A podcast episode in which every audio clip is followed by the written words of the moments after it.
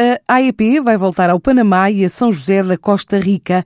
É uma missão empresarial multissetores que está a preparar para setembro e justifica a viagem com a estabilidade económica e as perspectivas que os dois mercados apresentam no que respeita ao paradigma do comércio na região.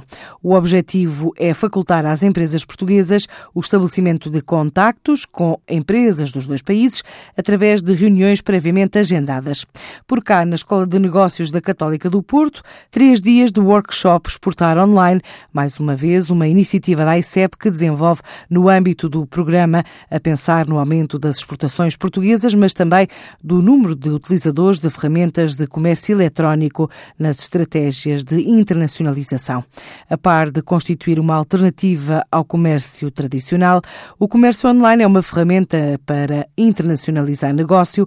A nível mundial, o e-commerce ascende a 2,8 trilhões de dólares, perspectivando-se que em 2021 atinja os 4,5 bilhões de dólares.